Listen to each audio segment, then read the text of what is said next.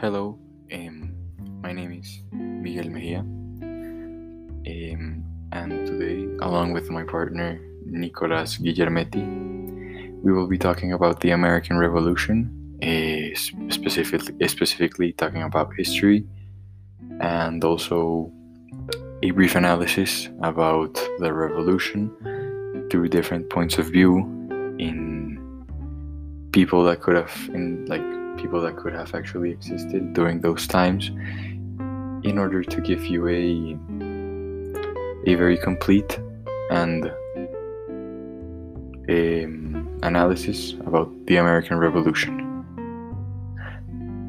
To start off, uh, the American Revolution was a political, social, and military conflict that took place from 1775 to 1783 in the in the 13 British colonies of, of uh, the east coast of North America, which basically, if you don't know, it's from where Georgia is nowadays all the way up to Maine. Uh, the revolution occurred mainly because of widely unpopular taxes, harsh colonial rule, and economic policy which used the colonies as a way to finance British interests and didn't allow for colonial economic growth to reach its full potential. The revolution broke out after the colony of Massachusetts, where tension was high, declared a state of rebellion against Britain. This resulted in the right of Paul Revere from Boston to Concord, where the American rebels were incited to pick up their weapons and fight in the battles of Lexington and Concord, which were the first battles of the American Revolution. On July 4, 1776, during the Second Continental Congress, the United States of America proclaimed independence from Britain, and so the war broke out on a very large scale. There were many turning points and, and stalemates in the war.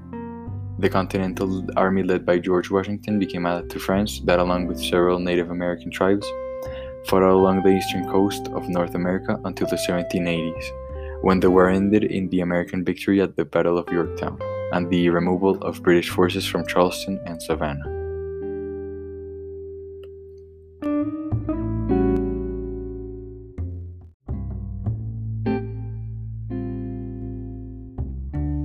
Thank you very much, Miguel.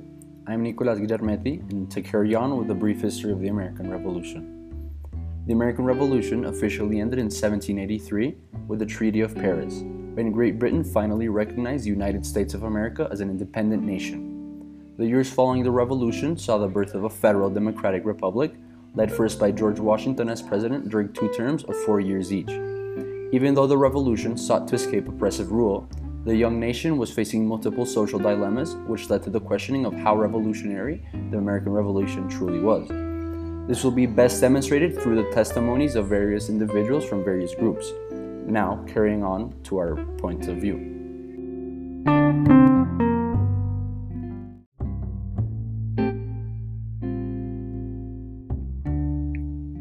All right, uh, thanks, Nicolas, for that. Brief portion of history. And now we want to start giving you the first point points of view about the American Revolution and the first um, type of person that we want to uh, speak about are the African Americans or the black populations uh, in the United States. Uh, these are all fictional characters they're just uh, used as a way for you to interpret the revolution on your own. And the first point of view is an African American uh, female. And here we go. Okay. Uh, my name is Lucy. I work and live at the Magnolia Plantation in South Carolina. For us black folks, the supposed revolution didn't change a lot of things.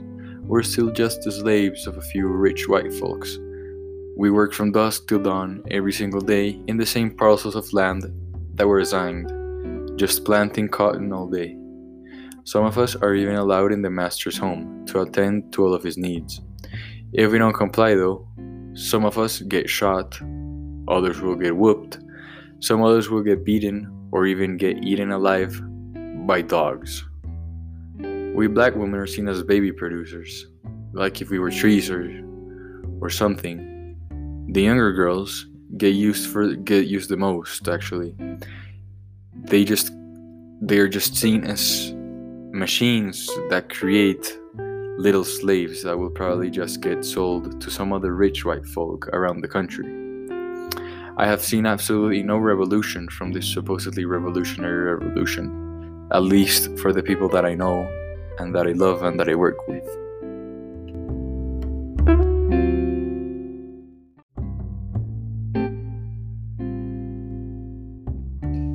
My name is Agazga, which from Cherokee translates rain, and I am a Cherokee, a tribesman chief. Since the British colonizers first arrived and built cities in America, our land has been taken, and we have been pushed back many times towards the fringes of our own territory. During the war that broke out in 1775, we fought with the same purpose as the British and constantly tormented the colonial expansion further west. The Continental Revolution did nothing to help us, the rightful owners of the American land but instead it insisted on continually pushing us farther out west and into the fringes of our own territory. Even though the revolutionaries preached freedom and liberty from their oppressors, the British, they never considered they were doing the same to us as the British did to them.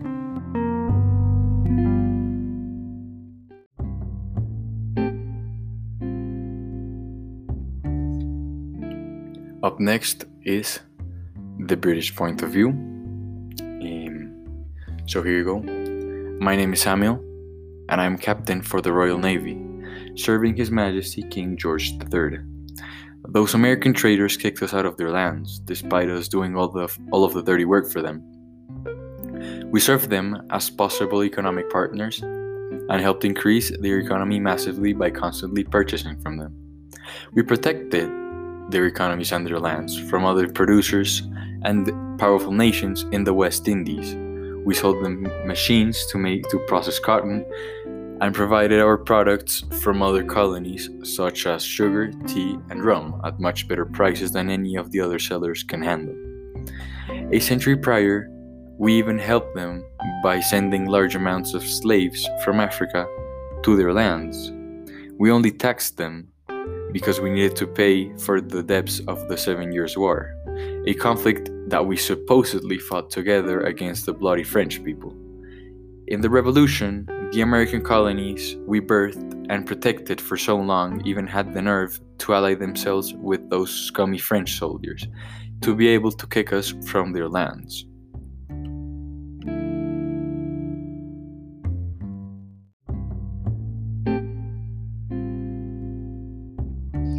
My name is Cornelius, and I'm a white, rich, landowning man from Georgia. The American Revolution is the embodiment of all of my ideals. With those scummy redcoats now gone, I can sell cotton to everyone I want to and at the prices I want to. I can also now buy higher quality French sugar, tea, and rum and at much better prices from all other colonies. With those tax imposing and landowning Brits gone, I can now conduct business on my own terms and with the Continental Militia and new governments that took place, we, the white free men of the newly birthed United States of America, can manifest our destiny out west and make this country truly ours. We could kick them Indians out and take all of the land for cotton farming, tobacco growing, and make all of their profits and keep them.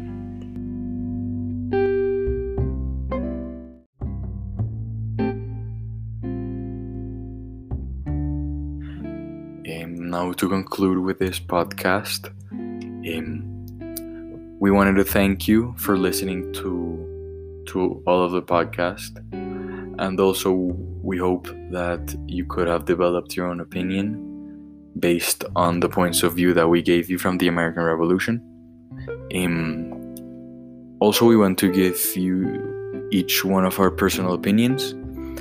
Um, now, my personal opinion is the following, and that is that the American Revolution was something that was good and necessary for the world.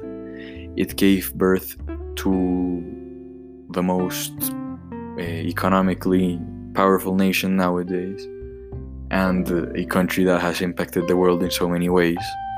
Obviously, it isn't perfect. No peoples are perfect. No culture is perfect, if we could say it in that way but I believe that the American Revolution represented certain values, and especially democratic values and uh, values of liberty that are, were necessary to be implemented in a powerful country in the world. Obviously, it, the the revolution didn't change a lot of things for a lot of people, as we could probably see in the African American point of view. Um, it it wasn't perfect. There were still many social issues and conflicts that were further that were like further in, in time were solved or work worked on. Some of them still nowadays are being worked on. But I believe that the American Revolution was something that was um, completely necessary and great for the world. And now we will carry on with Nicolas's opinion and the final farewell.